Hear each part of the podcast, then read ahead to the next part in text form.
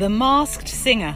Today's podcast adventure comes from the car where I have just been in the supermarket doing my weekly shop. And of course, I was in the supermarket with my mask on. And as I sashayed my way up and down the supermarket aisles, I started to listen to the supermarket radio that was on, and I couldn't help but find myself singing along. So there I was with my trolley stacked high with gluten free pasta and almond milk because I'm kind of one of those, you know, cool chicks that's dairy free, doing all that thing to save the planet. And I found myself singing along and pretending to be Debbie Harry. And then I did a bit of Lady Marmalade.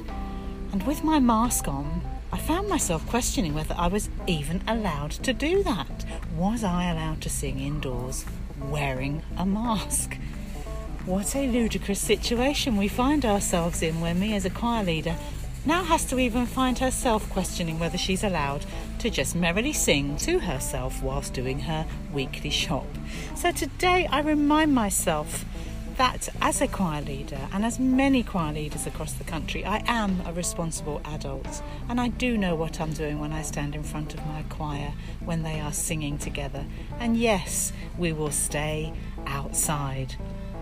But we wish and we hope that things will change to allow us to sing inside and bring much needed joy, well being, happiness, and performance to our communities. And breathe.